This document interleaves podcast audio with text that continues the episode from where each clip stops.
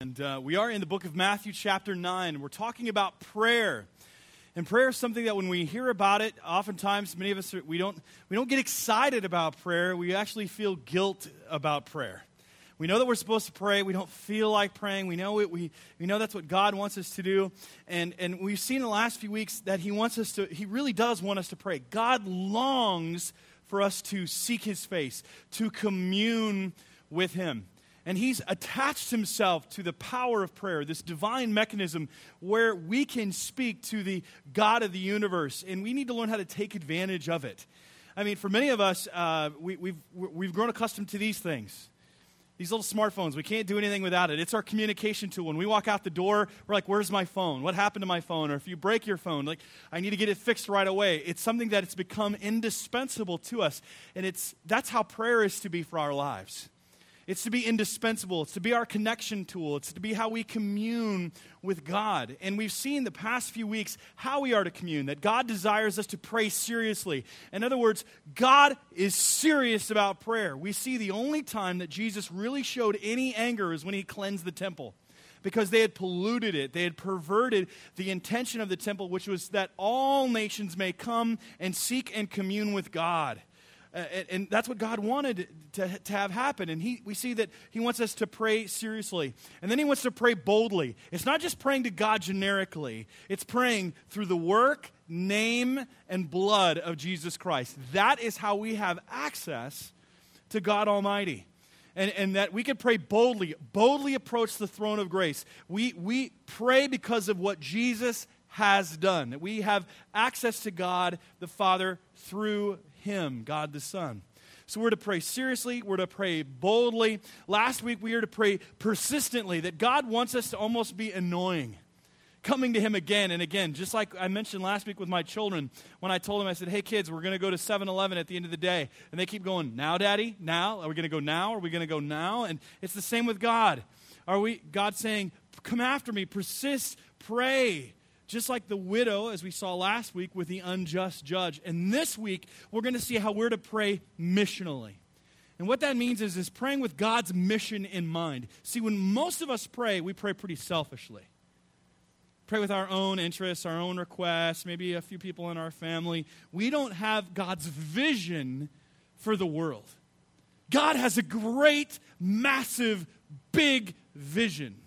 And He wants us to participate in that vision. And when we do, it invigorates, it inflames, it propels our prayer lives. It changes us because it takes us out of ourself. It takes us out of ourself and gives us God's desire for the world, a holy longing to see his name expand into the furthest reaches, farthest nations of the world.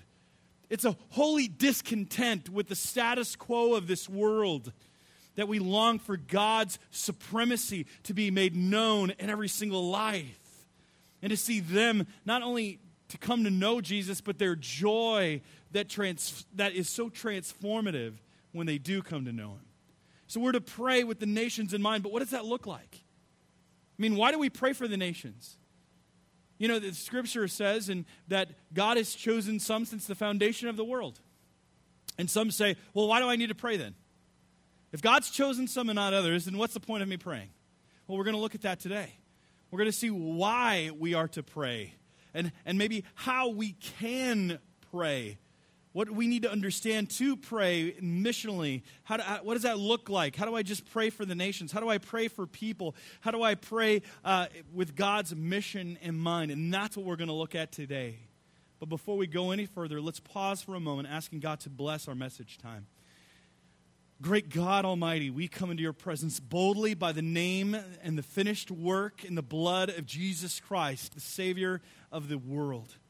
And Lord, we come before you now because of him, and we can present requests to you as your children. And we ask you to speak to us today. Lord, show us. We, we all have come today with all of our backgrounds, all of the issues and struggles that we have. And Lord, show yourself to be uh, the ever present God is to, who, is, who can meet us where we are at. But Lord, give us a vision for the world. Awaken us to your desire for the world. May we burn with your Holy Spirit fire to see other people transformed by your glory and your, the power of your Spirit. So, Lord, work in our lives, speak in our midst today. In Jesus' name, amen. Now, we're in Matthew chapter 9, and Jesus, uh, we see that Jesus has gone out to all the cities and villages, teaching in their synagogues. We're in verse 35, and proclaiming the gospel of the kingdom and healing every d- disease and every affliction. Now, I, I, look at this passage and I, and I was really meditating on it, saying, how do we then, how does this part, how does this verse teach us how to pray? And, and Lord, what are you trying to show us here? And it made me uh, start to just think of different things and God's mission. I mean, Jesus is going out, He is on a mission from God. That's where it originally comes from. Uh, that He was the first one really on this divine mission to show God's love to the world. And we see Him going out, and we see that it's a mission that is for really all people. I mean, He has His mission, which is saving, but He invites us to participate in that mission. Now, we really don't know how to pray missionally until we understand his mission for the world. That's the first point you need to write down. You don't know how to really pray for the world until you understand what God's heart is for the world. For example, let me illustrate it for you for a moment.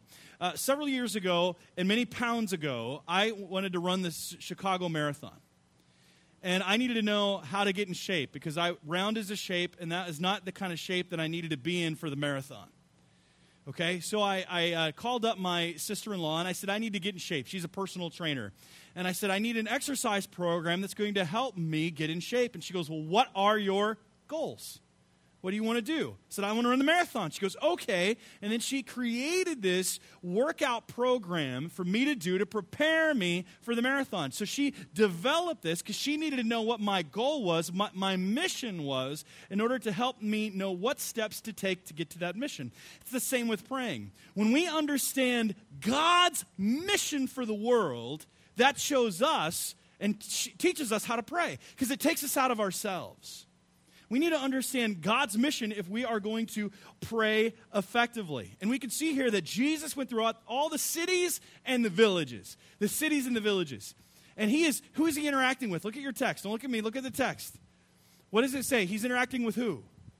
The sick, he's interacting with those who are diseased, those who are harassed and helpless, right? Those who are like sheep without a shepherd. These are people that are hurting. He is going to all different kinds of people. That's the beauty of the gospel, by the way. It's for all the nations of the earth. Did you know that? The gospel has been and will always be for all nations of the earth. You see it time and time again throughout the scripture. God blessed Abraham that he might be a blessing to all the peoples of the earth. The same with Isaac and Jacob and D- uh, Judah and then on to David because through their lineage, the Savior would come who would be the Savior of all the world. And when we come in Christ, this, the Son of God, all the divisions are removed in a way. That there's neither Jew nor Greek, nor slave nor free, nor male nor female, nor Jew nor Gentile. Meaning we come in one in Christ Jesus. There's a transformation that occurs. So we see this glorious gospel is for the whole world. I mean, even the nation of Israel, when it came out of Egypt, did you know that there was a mixed multitude? It wasn't just Jewish people that came out. It says that there was a mixed multitude. God's plan has always been for the nations of the world.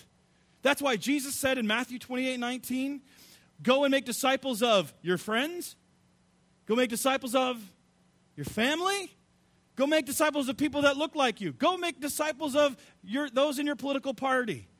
Those go make disciples of your Instagram followers. Did he say that? No. He said, go make disciples of all nations, every single one.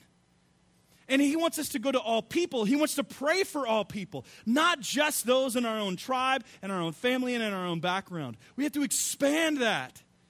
And we have to understand that it also involves going to different places. See, God's mission is to all the different places to the countryside, to the farms, with, I mean, to the cities and the villages. With God, there are no little people and there are no little places. When people think, well, I don't have a big this or big that, I don't have a big church or I don't have, that's not the, well, it is with God. God's not asking you to build great big things and edifices. God is asking you to care and love for people and pray for people in all kinds of places and all kinds of backgrounds. Now, notice what he does which is pretty phenomenal here. Jesus went throughout all the cities and villages, again, I'm in Matthew 9 35, teaching in their synagogues and proclaiming the gospel of the kingdom and healing every disease and every affliction. Now, we in our time can't heal every disease. I mean, there are miracles, and that's why they're called miracles, and that they don't happen all the time. God does still heal, God does still work. But does He want every single person to be healed? Well, if that's the case, then no one would ever die. But we do see that we can, as Christians, alleviate people's pains. And that's the next point to, to, write down. God's mission is to help alleviate people's pains so that they will come to know the saving knowledge of Jesus Christ.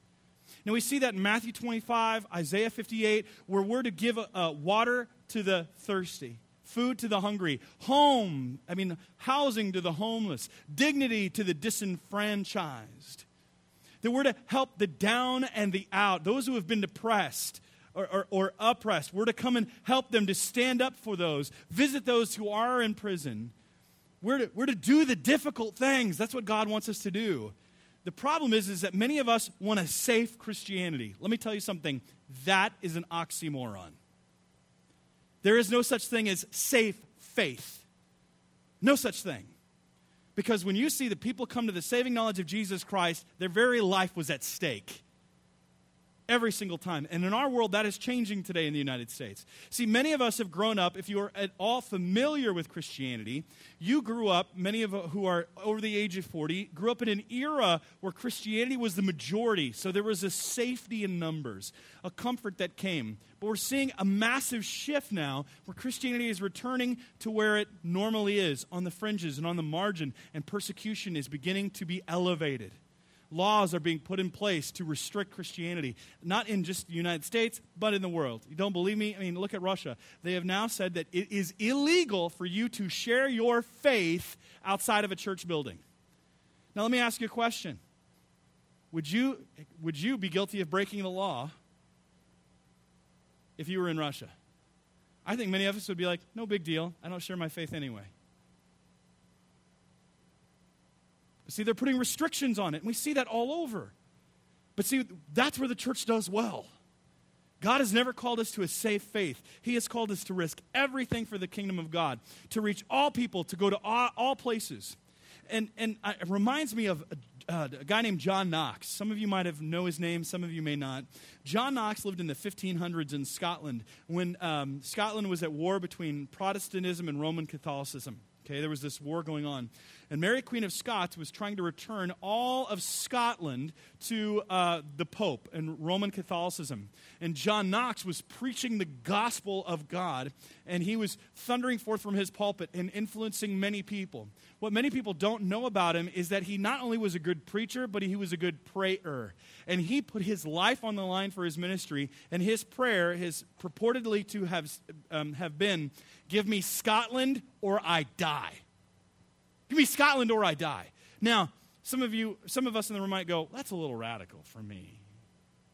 You know, that's a lot. I mean, come on. I, but that's what God, that's the heartbeat that God wants us to have. Matter of fact, uh, matter of fact, uh, another man by the name of uh, Count von Zinzendorf, fun name, sounds like a villain in a Marvel comic, but Count von Zinzendorf is this guy who said, Preach the gospel, die, and be forgotten. Because that's what he, he, his, he felt his life should be. It's not about me, it's about Jesus. And I find my purpose when I'm preaching the gospel, and I'm going to die and I'll be forgotten, but God will live on. And his name will perpetuate onto the nations. He had a heartbeat for the nations. That's what Knox did. His prayer and his heartbeat was, Give me Scotland or I die. I'm going to put my life on the line.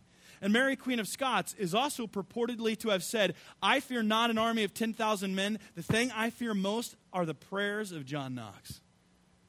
Now, let me, let me challenge you or ask you this Does anyone fear your prayer life? They fear your zeal? If they were to look at you, would they say that you bleed the gospel? Or is it, uh, I mean, bleed communion with God, of making name, his name known? Or is it, I bleed this relationship. I want to be married. Or is it, I bleed, I want to be famous. Or I bleed, I want to make money. Or this or that. That's not God's plan. Let me tell you right now.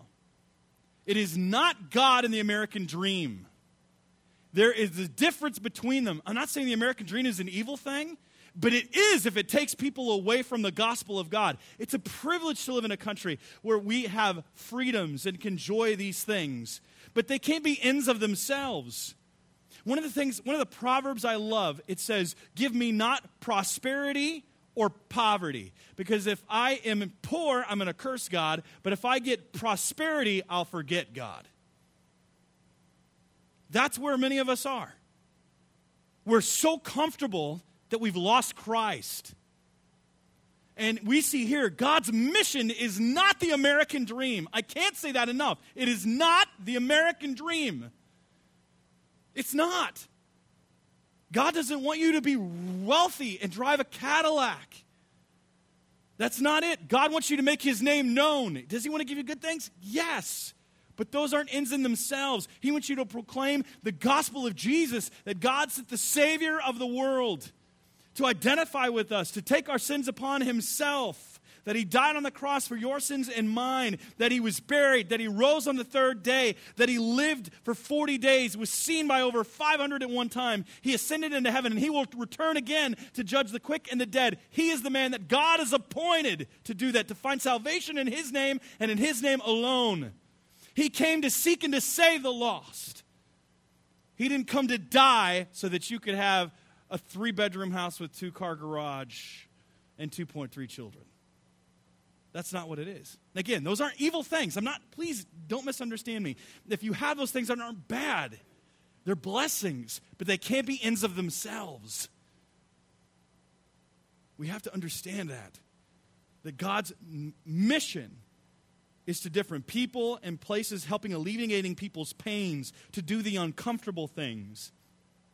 And that might mean standing up for someone who is oppressed speaking out against prejudice and racism or inequality, or speaking out and helping those who are homeless, who are disenfranchised, giving uh, clothing to those who are, are completely lost or, or naked. It's helping those. That's what we're to do. We're to help alleviate people's pains. Jesus is going around healing every disease and every affliction but it's also, we have to make sure that we're offering the same proclamation. Look at our te- text teaching in their synagogues and proclaiming the gospel of the kingdom.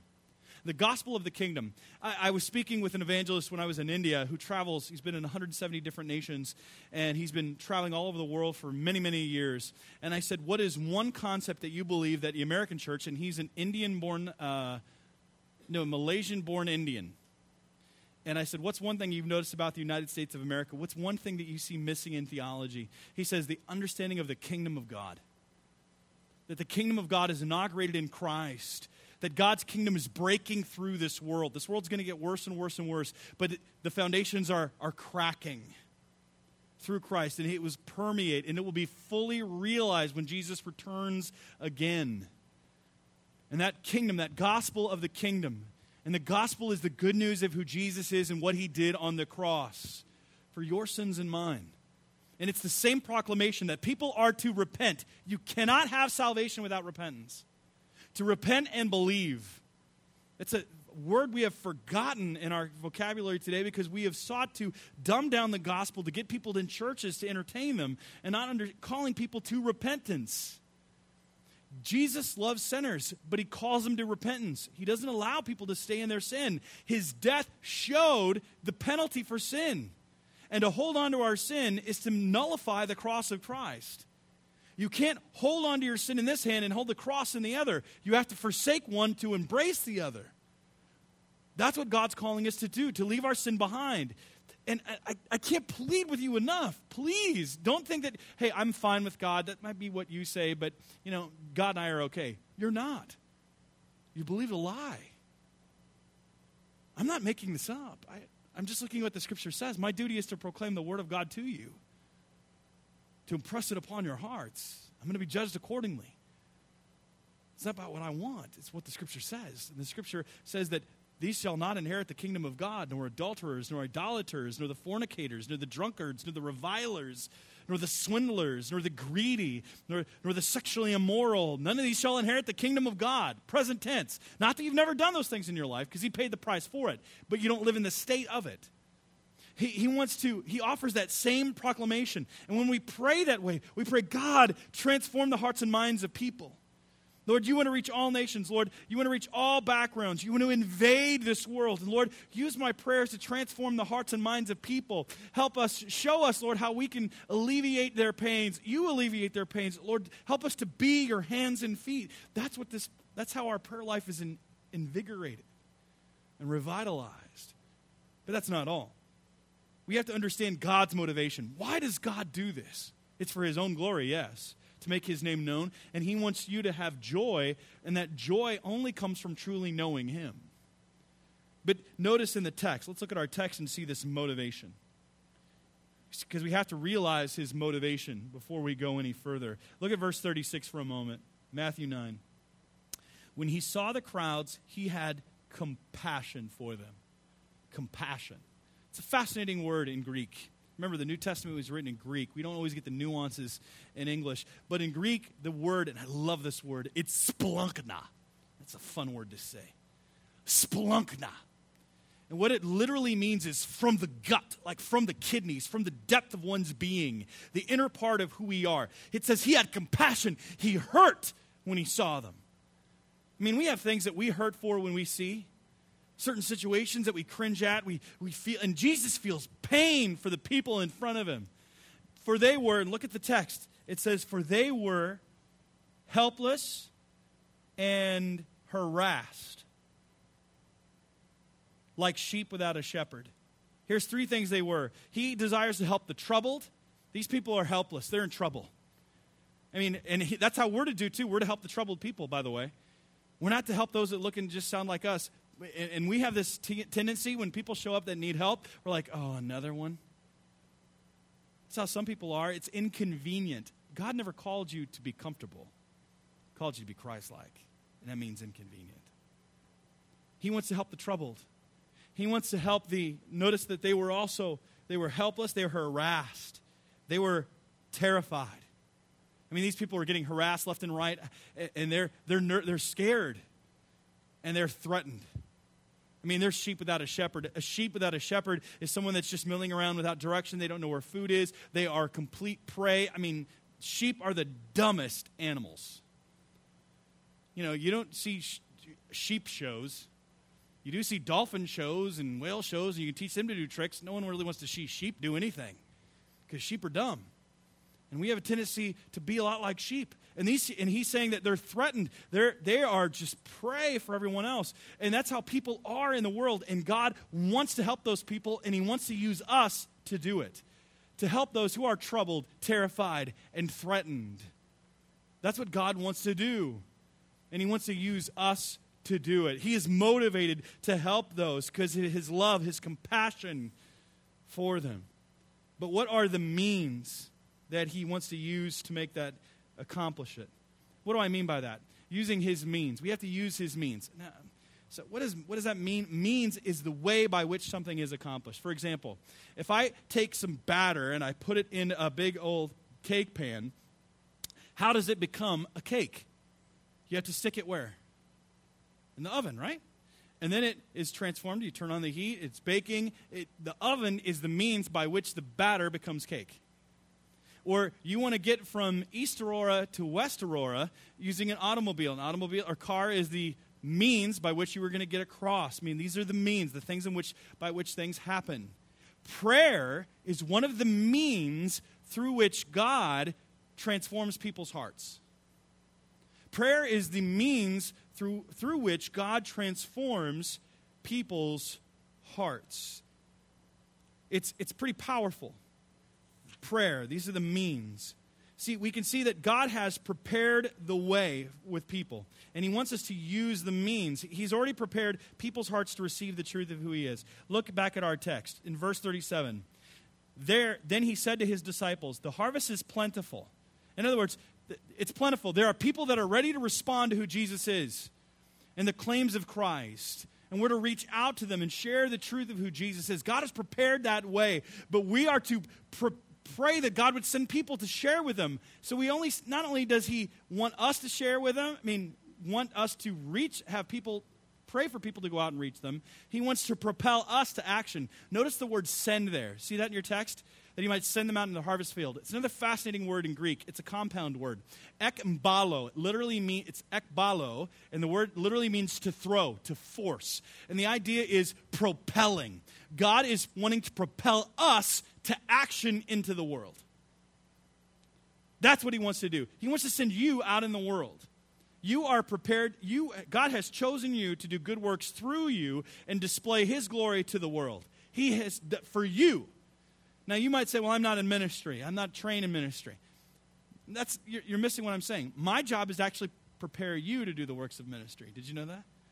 Where you're at, in your place, your workplace, uh, at your factory line, in your classroom, in your neighborhood. That's where the ministry takes place, not in the church building. That's not where ministry is supposed to be. I mean, God is, has prepared the way. There are people in your workplace, in your sphere of influence, that are ready to receive the gospel of Jesus Christ. You might think they are so far from God.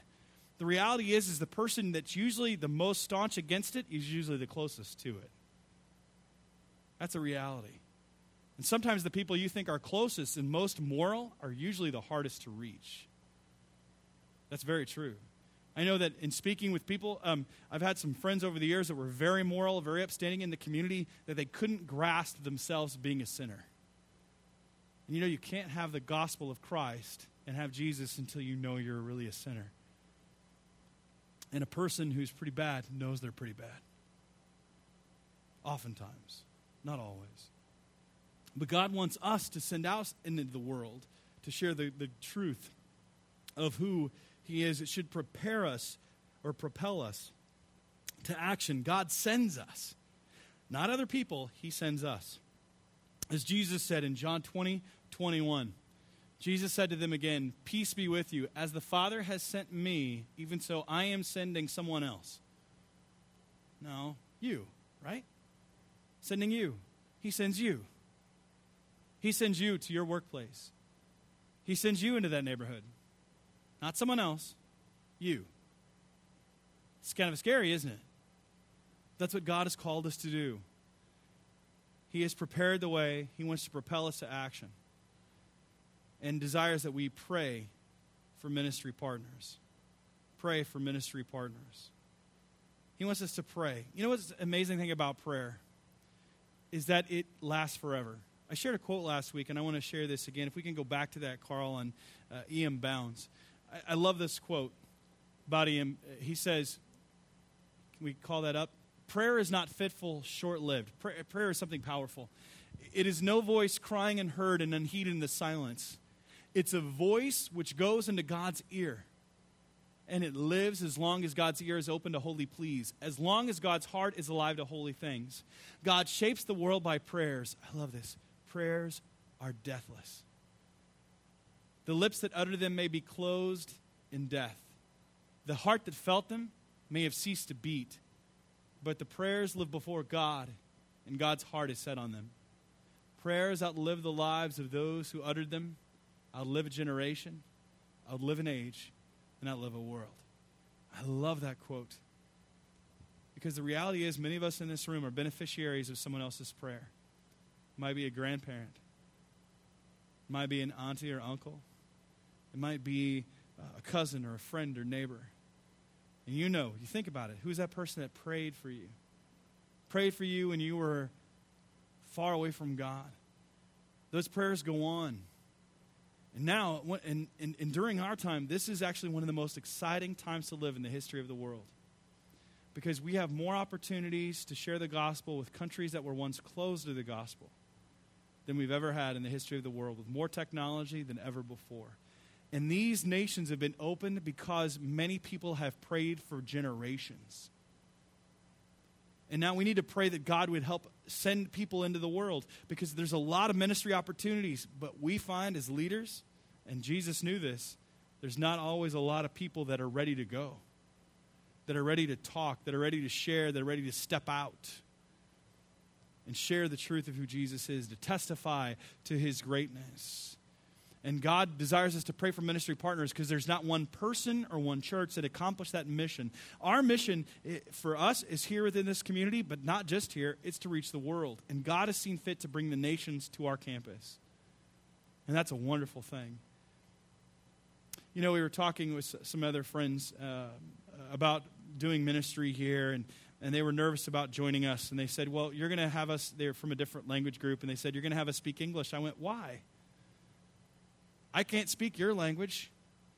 I can already speak English. I can testify about God in English, but I can't testify in your language. You need to testify in your language to the truth of who Jesus is, to those people who do not know who Jesus is, in your language, in your tongue, in your background, in your culture. Go ahead, do it.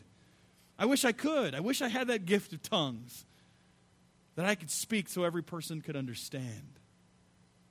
God wants us to pray for ministry partners that He would raise up leaders here in our midst, in our church, in our campus, not just to reach our people that are in our community, which I'm praying for, but that He might send people into the entire world. I pray that God does use us to reach the entire world. That might seem crazy to you. Sounds crazy to me. But I think that's what God wants to do. God likes to do God things things that He only can do. That's what Jesus says. The harvest is plentiful, but the laborers are few. There's not that many people to do it. Therefore, pray earnestly to the Lord of the harvest to send out workers into his harvest field. He wants to propel us to action. See, I'm going to go back to that point for a moment. Propel us to action. Many of us have a hard time being propelled to action we're great at receiving, we're great at being at church on Sunday, but we have a hard time of, of pursuing Jesus and loving him and sharing him in every aspect of every other part of our world. You know, I was thinking about that, and I came across, across this quote by the evangelist D.L. Moody, from whom um, Moody Bible Institute gets its name. And he, he said this What makes the Dead Sea dead? Because it is all the time receiving, never giving out anything. Why is it that many Christians are cold? Because they are all the time receiving, never giving out anything. There are many of us that are willing to do great things for the Lord, but few of us are willing to do little things.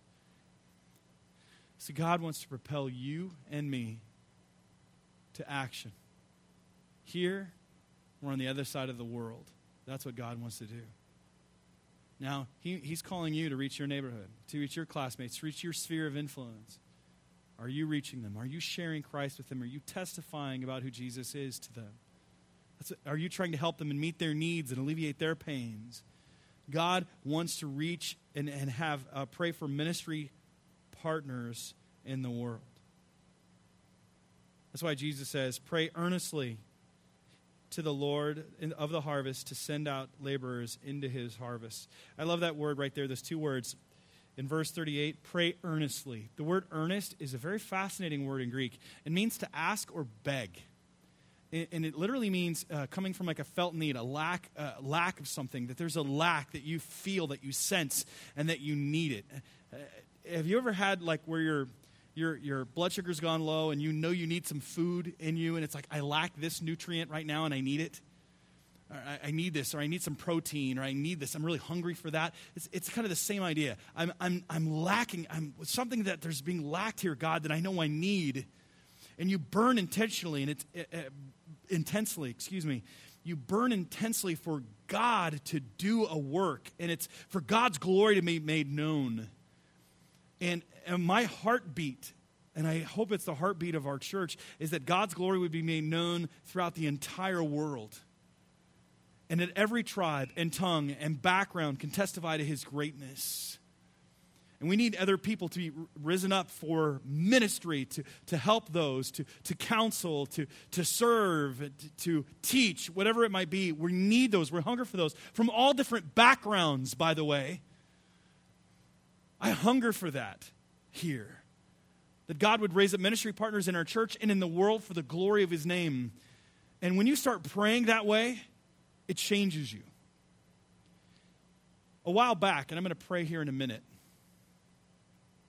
A while back, I, I decided just as a, a whim to memorize all the countries of the world. I did, and then I started finding myself praying through them. And the more that I've prayed through them, the more my heart is beat for the nations, for all people groups, from all backgrounds, for the glory of his name. And I, I hope that our church can pray that way, to be inflamed with passion for his glory to be made known. You know, the scripture says, uh, actually, one of the prophets says, His word is like a fire within me. Woe to me if I keep it in. And I, and I, and I, I don't understand Christian apathy. I don't get it. I don't understand how people can delight more in a football game than they can in the faith of the creator of the world. And I'm asking the Lord to awaken us out of our lethargy and status quo, that our hearts might burn so hot that it overflows from who we are, that other people might see Jesus in us and that He might reach the world. Because ultimately, it's only God that can change a heart. That's where it is. And when you pray that way, when you pray with God's mission in mind, I'm telling you, it changes you. It's not just going through a list. It's not just trying to get the requests down and praying for people.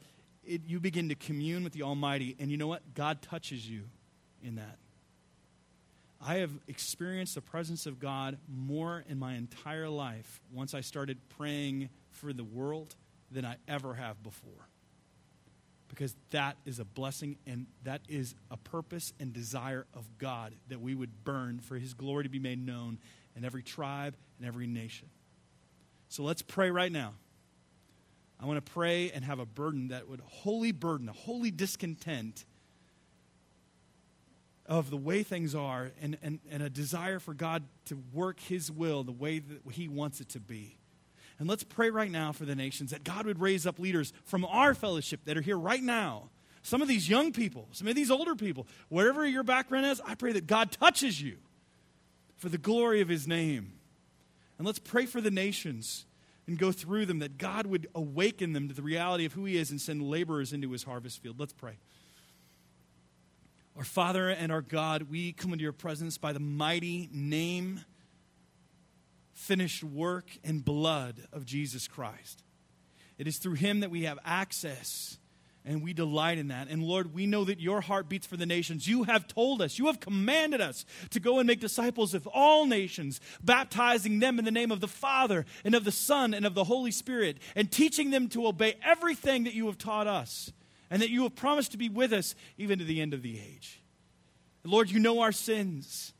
Lord, you know our struggles. You know what we deal with day in and day out. And Lord, help us to, to not think of just the great things, but the little things. Help us to be faithful in those things. And as we're being faithful in those things, may we be teaching uh, others about who you are, wherever we find ourselves, whether it's with another parent, with our kids at school, at an open house, or the line at the grocery store, or whether it's at the laundromat, or at the DMV, or in our workplace, or cubicle, or in the factory line, or, or school, or across the fence in our neighborhood, wherever it might be, Lord, may we continually testify about your, great, your, your power and your grace. And Lord, please send workers into your harvest field. Send them here at this church. Lord, we need leaders. You're growing us in, in amazing ways and bringing people from all kinds of backgrounds. And we praise you for that. We pray that you do so more and more. Lord, bring the lowest, the least, the lost. Bring every tribe and race in, in such a way that we're all coming together to testify to your greatness and your power. Lord, help us to do the hard things. Help us to take care of the, the hungry, the homeless, the disenfranchised, the thirsty. Lord, help us to reach out to those that no one else will reach out to, the prisoner, whatever it might be, helps to reach out to them and love them the way that you want us to. Then, Lord, please send workers into your harvest field here in Aurora and in all Chicagoland, but Lord, all over the world. Lord, we pray for countries such as Canada and the United States. Lord, we pray for Mexico and Guatemala and Nicaragua and El Salvador and Honduras and Costa Rica and Belize and Panama. Lord, please reach Central America. We thank you for El Camino campus that's having service right now downstairs. We thank you that they can testify to your greatness in Spanish. And Lord, may they be faithful. May you grow that ministry. May you reach the Spanish in our community And Lord, may you reach, uh, send people, propel them into action in those countries in Central America. And Lord, reach the island countries. Lord, we, we pray for Cuba. We thank you, Lord, that you, you're open the doors in such a way that the gospel can go forth uh, unhindered. Lord, I pray that you might grow and, and have a very established and strong church, and the testimony of your grace might resound there. Or in Jamaica or the Bahamas. Uh, Lord, we pray that your, your glory might rest in many of the islands, or St. Kitts and Nevis, or St. Lucia, or, or uh, the St. Vincent and the Grenadines. Uh, Lord, please let your, your power be made known in Grenada and Antigua and Barbuda and Barbados or Dominica or the Dominican Republic or Haiti. Lord, let your glory be made known. And Lord, pray for South America. Lord, do a work in South America. Lord, we know the Olympics is going to be in South America. Lord, may, your, may you testify to your greatness there. May there be many people who have not yet heard the saving grace or the good news of Jesus Christ. May there be many people at the Olympics that come to the saving knowledge of who you are. Lord, whether it's in a country like Brazil or Argentina or Paraguay or Uruguay or Chile, uh, Lord, it might be in Colombia or Bolivia. Uh, Lord, it could be in Venezuela or maybe it's in Guyana or Suriname. Uh, Lord, please testify touch the nations in South America and in the Europe. Lord, such a country, such an area where the gospel was once heralded and respected and honored. We've seen it grow cold, and yet, Lord, we see that you're moving the nations, and nations that were closed to your gospel. Uh, are being now exposed to the gospel for the first time, raise up churches in countries such as Andorra or Monaco or San Marino or Vatican or Italy or Malta or Cyprus or Luxembourg or Liechtenstein or Belgium or the Netherlands uh, Lord, I pray that you, you touch them and use them, or UK, or the Ireland, or Iceland, or Norway, Sweden, Finland, Russia, Estonia, Latvia, Lithuania, Belarus, Ukraine, Moldova, Romania, Bulgaria, Albania, Macedonia, Greece, Bosnia and Herzegovina, Serbia and Montenegro, Kosovo, Slovakia, Slovenia, Croatia, Portugal, Spain, France. Lord, we pray for France country that's just being torn asunder right now. I pray, Lord, that they might, uh, that people, that you might use the things that are going on right now to turn people to the saving knowledge of who you are. So whether it's uh, France or Germany or the Czech Republic or Poland or Switzerland or, uh, or Austria or Hungary, Lord, do a work. Do a work that only you can do in countries such as Turkey or Syria. Lord, I pray for what's going on in Syria right now. Lord, I pray, uh, Lord, that you have brought the Syrians, many into our own community.